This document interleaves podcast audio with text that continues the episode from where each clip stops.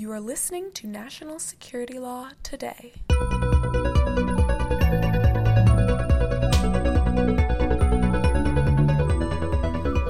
Welcome to National Security Law Today, the podcast of the American Bar Association Standing Committee on Law and National Security. I'm Nicole.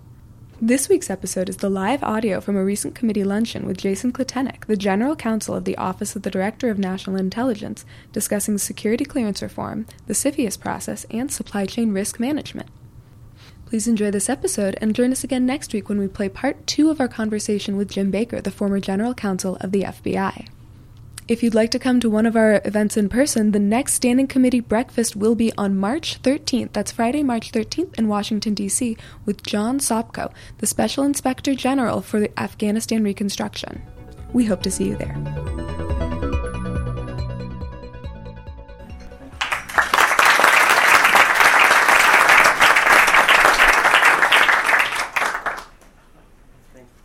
Thank you, Cindy, for that, that introduction. And and I, I want the record to reflect, Cindy, that um, that position that you interviewed for, um, as, as you may recall, the only reason that you did not um, were not selected for that position is because that position was eliminated before it was ever created. And so we are so excited. We had Cindy. Cindy was going to be joining us, only to learn that actually the position is not going to exist. And so that was an awkward moment for me professionally, um, but but not not the last awkward moment I've had in government service.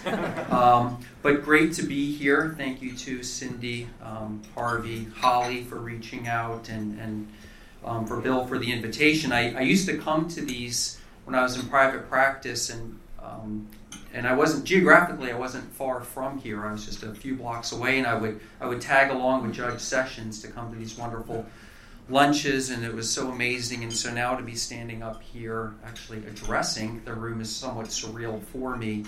Um, but uh, but now that I'm across the river, it is uh, it, it's coming downtown. I can feel like the stress building in my chest. And I, am downtown. It's like the oppression. Then we, I get back across the river in the, the land of milk and honey. And, but um, but it's nice. It's nice to be. And what I tell people when I'm in you know events like this. So it's so exciting. Uh, for me to be here and see all these friendly faces, but also to be in a room with, with windows and uh, light and not in a SCIF and uh, you know we're not in a vault and it's so wonderful. And because we are in a, uh, a room with windows and we're not in a SCIF and we're not in a vault I, I have a script right? So my remarks typically i like to be unscripted. Some of you who may know me may see me um, speak and, and, they probably think it's best that jason be on script. But today i, I have a script.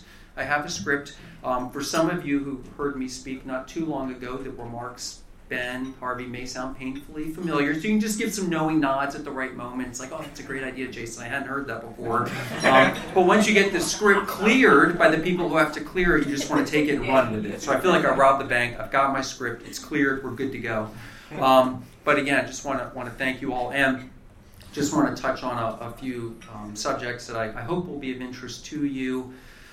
I guess before I get into my script, you know, Cindy said I've been in the job for about a year and a half, and I, I do tell people that um, it, it is, you know, the, the, year and a half, nearly two years I've, I've, been in this job. It's been the greatest ten years of my life mm-hmm. because we do we do sort of operate it at warp speed. It's hard. Time bends. It's hard to describe. It's hard to describe what it's like, kind of day in day out. The people are fantastic. Greatest group of people I've ever worked with. Uh, the issues are fascinating, um, but just the pacing is just pretty um, inspiring. That's how I'll put it. The pacing is inspiring. And so you'll have these moments where, and it's happened at least twice, and Brad is here to vouch for me. It's happened at least twice. Don't be alarmed, but where I will say to Brad, Brad, that meeting that we had on Monday, we really need to follow up on XYZ, and Brad's face will drop and and I'll think, oh, if I address the wrong issue, and, and Brad will say, Jason, that, that meeting was this morning. you know, and it's sort of like, okay, I'm good. That never happened. that never happened. Um, but uh, but no, it's it's been just unbelievably. It sounds hackneyed to say, but it's just been unbelievably rewarding um, experience. The people that we get to work with, the issues, and the, the community. It does feel it is special. I've been in government before. I was at DHS and DOJ. But being in the community is something very different and um, just extremely special. And that's that's a very bad way of articulating it, but that's the best I can come up with. Um, so let me touch on a few subjects that I, I, hope that you all will be interested in, and, and if, if, you're not, the exit's right there. You're free to leave at any moment, you know. But um, I want to talk. I have three things here listed. Um, the first is the reforms to the CFIUS process coming out of the Foreign Investment Risk Review Modernization Act, FIRRMA. The second thing I'm going to touch on is uh, the changes that we are making within the IC uh, to the security clearance process um, what we refer to as Trusted Workforce 2.0. And then the final thing I'll touch on is the issue of supply chain risk management, which is something that's a, a priority for ODNI and um, something that if you all are in the community, I, I, know is a priority for you, or if you either work at a contractor or represent contractors and deal with cleared issues, I, am sure it's an issue for you all. Um, but maybe just to first start with the, the CFIUS uh, process and recent reforms to it. Um, as many of you are aware, uh, Treasury recently released their um, highly anticipated uh, regulations. Um, they're effective February 13th, 2020, so this is next week. These are regulations that will be applying to FIRRMA. Um, and so I just, again, wanted to talk about the regs, but also maybe give you a sense, because sometimes there are misperceptions of what the DNI's role is in the CFIUS process and kind of how we're we, we participate in it, but our role is a little a little different than the other member agencies. Uh, the U.S. is always welcomed foreign investment. I don't think that's a controversial statement, um, and it's critical that we maintain open investment um, for the future. And so, what you're what you're seeing is you're uh, with these regs and actions that we take, you're trying to balance security with um, sort of economic impact. Um, and what we know now is that investments that pose the greatest potential threats to national security are no longer limited to just transactions resulting in foreign control of a U.S. business. For that reason, FIRRMA provided much needed reforms to the CFIUS authorities. And I'll touch on that. FIRRMA modernizes the jurisdiction of CFIUS to expand it to non controlling investments that afford a foreign person certain access, rights, or involvement in specific types of U.S. businesses. The new provisions on covered investments apply to investments in U.S. businesses involving critical technologies, critical infrastructure, sensitive personal data, specific types of real estate transactions, and certain other transactions. The CFIUS review process still remains, as it has been, largely voluntary. Under FIRRMA, however, there are some circumstances where filing a declaration is now mandatory. In particular, FIRRMA creates a mandatory declaration requirement for certain covered transactions where a foreign government has a substantial interest. Also, FIRRMA authorizes CFIUS to mandate declarations for covered transactions involving certain critical technologies. The new FIRRMA regulations also limit the application of CFIUS's jurisdiction over non controlling covered investments in certain real estate transactions by investors from accepted foreign states. CFIUS identified these initial accepted foreign states as Australia, Canada, and the United Kingdom based on their robust information sharing and integration mechanisms with the U.S. Defense Industrial Base. As a new concept with significant potential implications, CFIUS wanted to start with a small number of accepted foreign states and might expand that list at a later date. Why are we doing all of this? Because we know that our foreign adversaries are quietly attacking our nation's public and private sector, and they are using the channels of trade and investment as their vehicle to do so. Their target is the wealth of research, intellectual property, trade secrets, and personally identifiable information residing in our businesses. This brings me to my client's role in the CFIUS process. The Director of National Intelligence sits on the committee in a non voting ex officio capacity as the representative of the IC. Our role is to provide CFIUS with an impartial analysis of any threat to national security posed by any covered transaction, including any operational impact on the IC's activities. To maintain the IC's independence by statute, we are to have no policy role on the committee other than providing the threat assessment. It's important to distinguish the DNI's role from the overall role of CFIUS. The DNI's threat assessment identifies and analyzes the intent and capabilities of the foreign investor. This is consistent with the IC's foreign intelligence and counterintelligence mission and our underlying legal authorities. Our focus within the IC is on foreign actors involved in the transaction rather than the U.S. businesses. The DNI's threat assessment then feeds into the CFIUS review of the overall risk to the national security posed by the transaction. This overall risk review entails more than just an analysis of the threat. Risk also includes vulnerabilities, which is an assessment of the aspect of the U.S. business that could impact national security. Finally, the CFIUS risk assessment includes an analysis of the consequences to national security if the vulnerabilities were to be exploited or acted upon. Based upon its risk assessment for the covered transaction, CFIUS has three options. It can clear the transaction without any conditions. It can clear the transaction conditioned on terms to mitigate any threat to national security arising from the transaction. Or CFIUS can refer the matter to the President for final action, including suspending or prohibiting the transaction.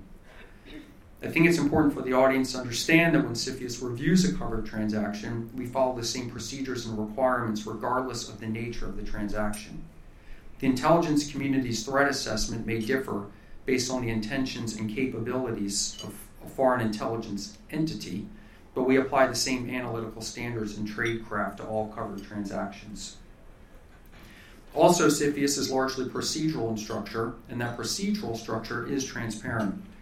While the DNI's threat analysis and CFIUS risks assessments may be classified, the process is laid out for the public in statute as well as the final implementing regulations.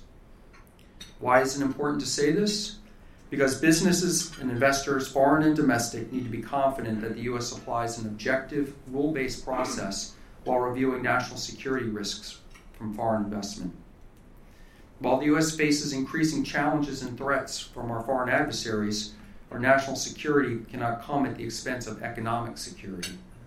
Indeed, the agencies across government involved in the CFIUS process and in the effort to implement FIRRMA understand that these interests, national security and economic security, are inherently interconnected. And that's the balance we're all trying to achieve. Um, I'll next turn to uh, Trusted Workforce 2.0. Um, this is our, I'll talk a little bit about it, our um, effort to uh, I don't know if revamp is the right word, but to take a look at the security clearance process. This is where I you know, have an opportunity to put in an anecdote. And uh, the anecdote is when I first joined DNI, and I was you know so excited, and I had sort of a vision of the type of people that we would bring in and recruit, and people from government, different agencies, people in private practice that I had met along the way. And I was like, oh, there, you know, I worked along the way, you know, some young associates and hardworking and really you know, well credentialed, and I think they would be a good fit for the office. And and, um, and I was looking, you know, people like Brad and Erica were nodding, you know, knowingly, yeah, yeah, that's great. And, and uh, they mentioned something about a security clearance process. I'm like, yeah, that's critically important. Got to make sure we're bringing in the right people. And, and they're like, yeah, it's great. And, and um, asking me questions like, well, you know, are these people patient? I'm like, that's kind of an odd, kind of an odd question to raise so early. I'm like, I think they're patient. I don't know. I've like, I've had lunch with them. They don't seem to get upset the food's like coming. and uh, and I was like, well, you know, why do you ask? Well, you know, it could take, um, I don't know, 12 months, 18 months, which is known as a year and a half in the onboarding.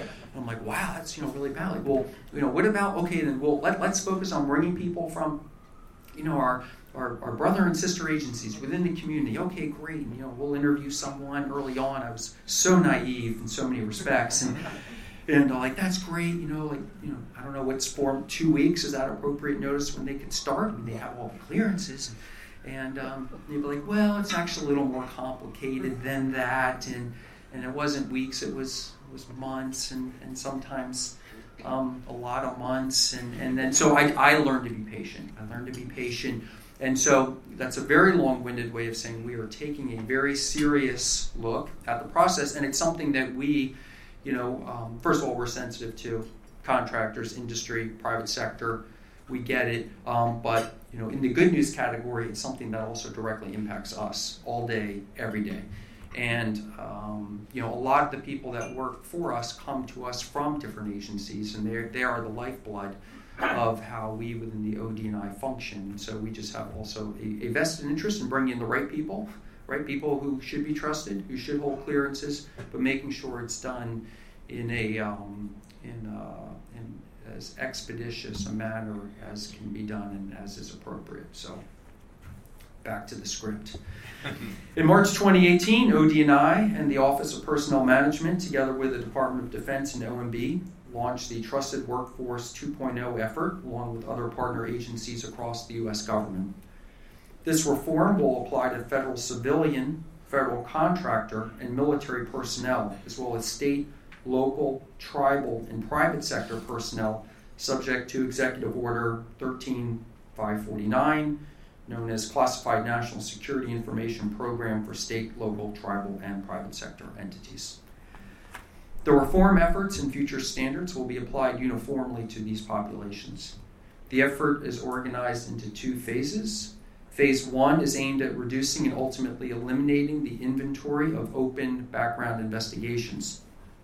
And I'm pleased to report that there's been substantial progress in that area. In 2018, the inventory we don't say backlog, inventory uh, stood at about 725,000 investigations, and today it's around 231,000, which is not only a significant improvement but returns us to what we call a steady state. So that's sort of like the pipeline, that's where it should be. Phase two, which is really the far more reaching piece, is aimed at establishing a new government wide approach to security clearances and workforce vetting from the ground up. I think everyone who has ever touched the security clearance process and workforce vetting in any way understands that the current approach needs to be fundamentally re engineered, hence my mini preamble leading up to this.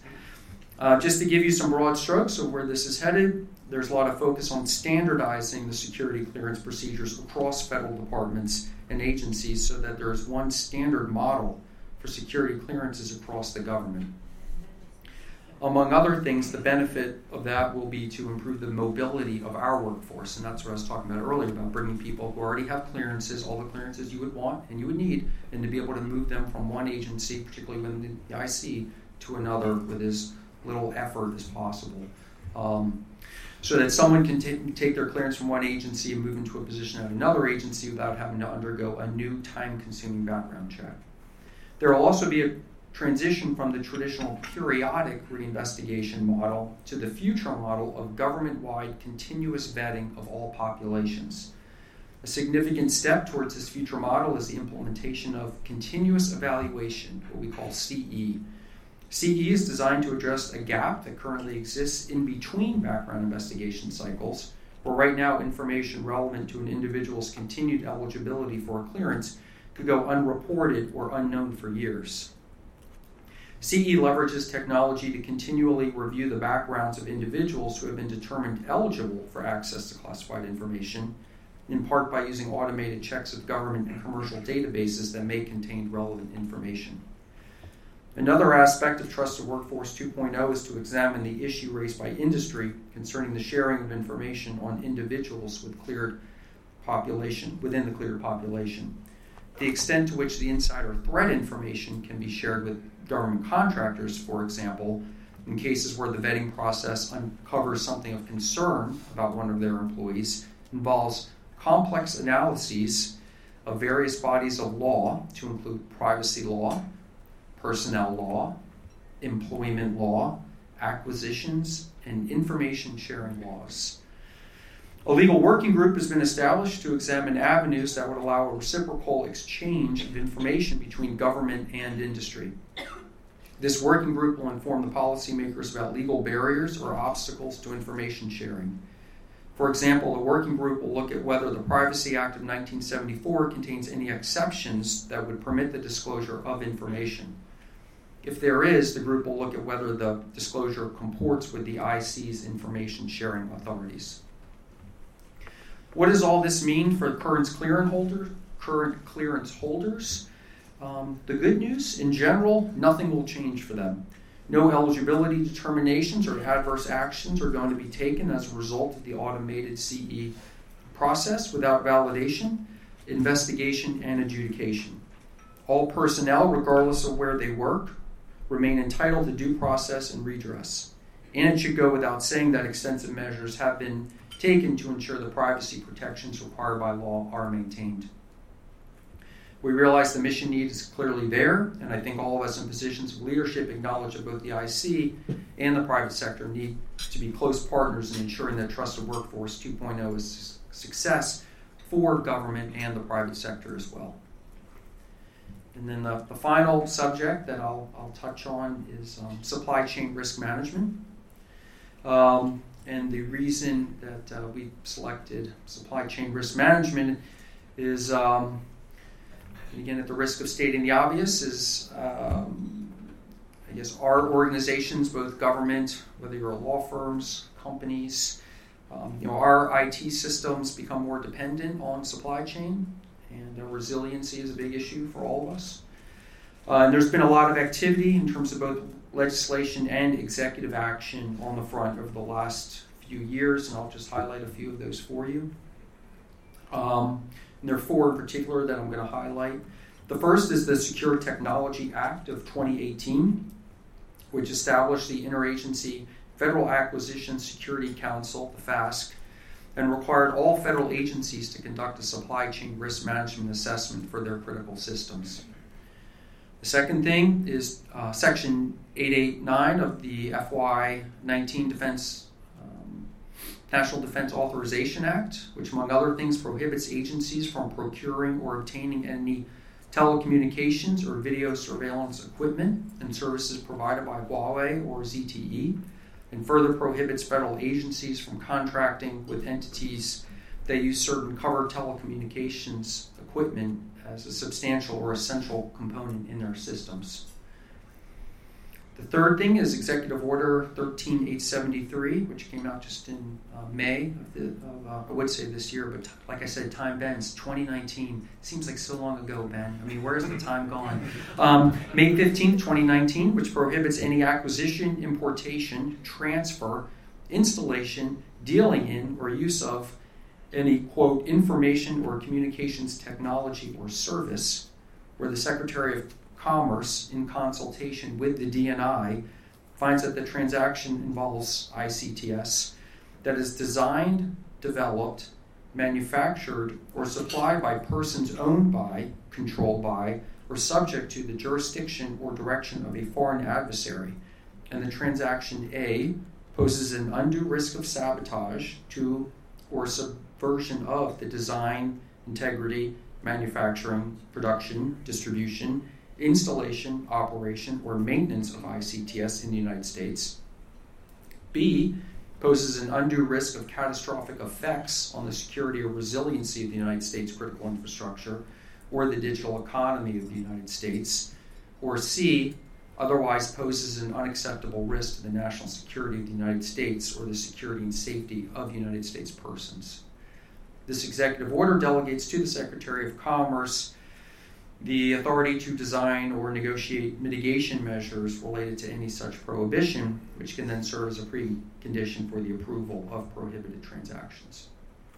And then the fourth thing I'll just briefly touch on, um, and most recently, is the Intelligence Authorization Act of FY 1819, which requires the DNI to establish a supply chain and CI risk management task force to standardize information sharing on supply chain and counterintelligence risks between the IC and the uh, U.S. government acquisition community, and also requires the DNI to provide a report to Congress on threats and mitigations to 5G resulting from the acquisition, importation, transfer, installation, or use of any communications technology by persons subject to the jurisdiction of the United States that involves communications technology and tell me if this sounds familiar, designed, developed, manufactured, or supplied by, controlled by, or subject to the jurisdiction of a foreign adversary.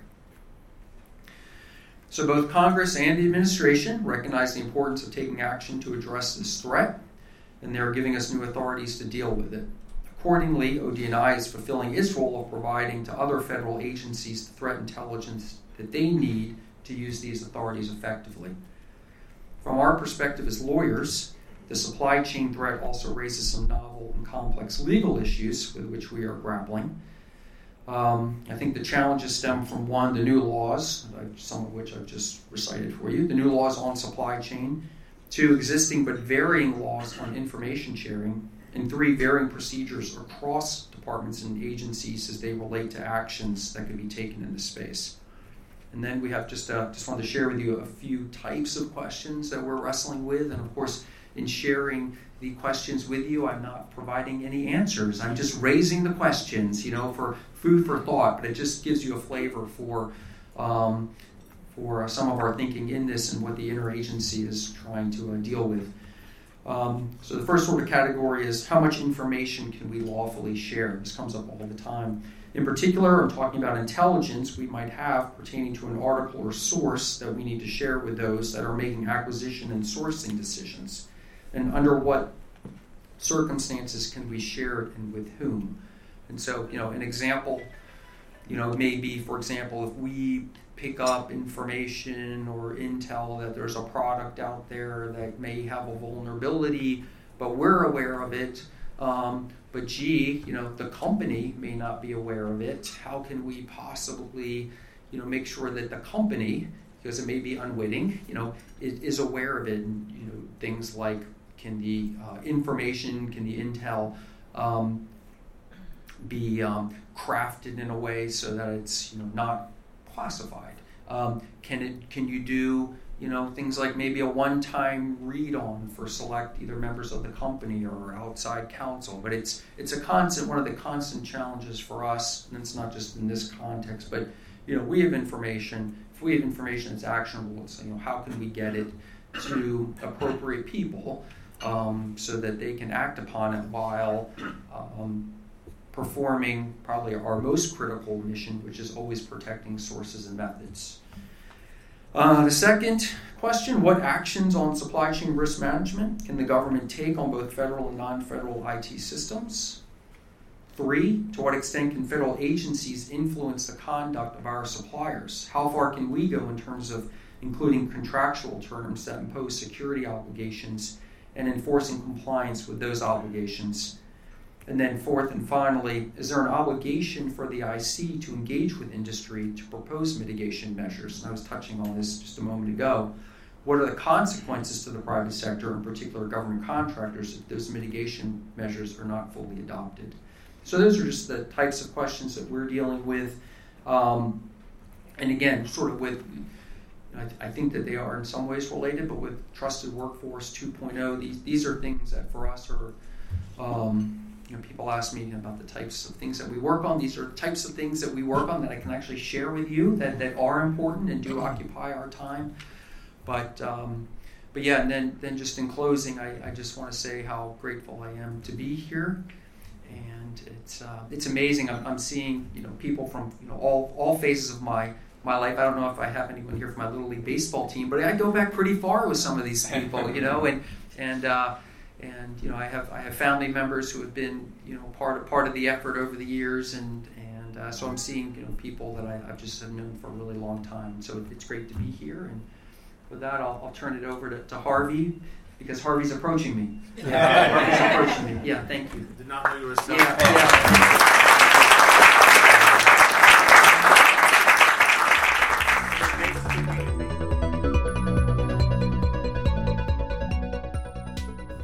Thank you for tuning in this week. You can find links, as always, to the Black Letter Law and articles on today's topics at americanbar.org slash natsecurity and in the notes to this podcast. We'll be back next week with Jim Baker, the former general counsel of the FBI, talking about the Operation Crossfire Hurricane Inspector General's report. Remember to hit that subscribe button on your podcast app of choice, drop us a note at nationalsecurity at americanbar.org, or on Twitter at ABANatsec. We welcome your feedback. Thanks again for listening. We'll see you next time. The views expressed on national security law today have not been approved by the House of Delegates or the Board of Governors of the American Bar Association and accordingly should not be construed as representing ABA policy.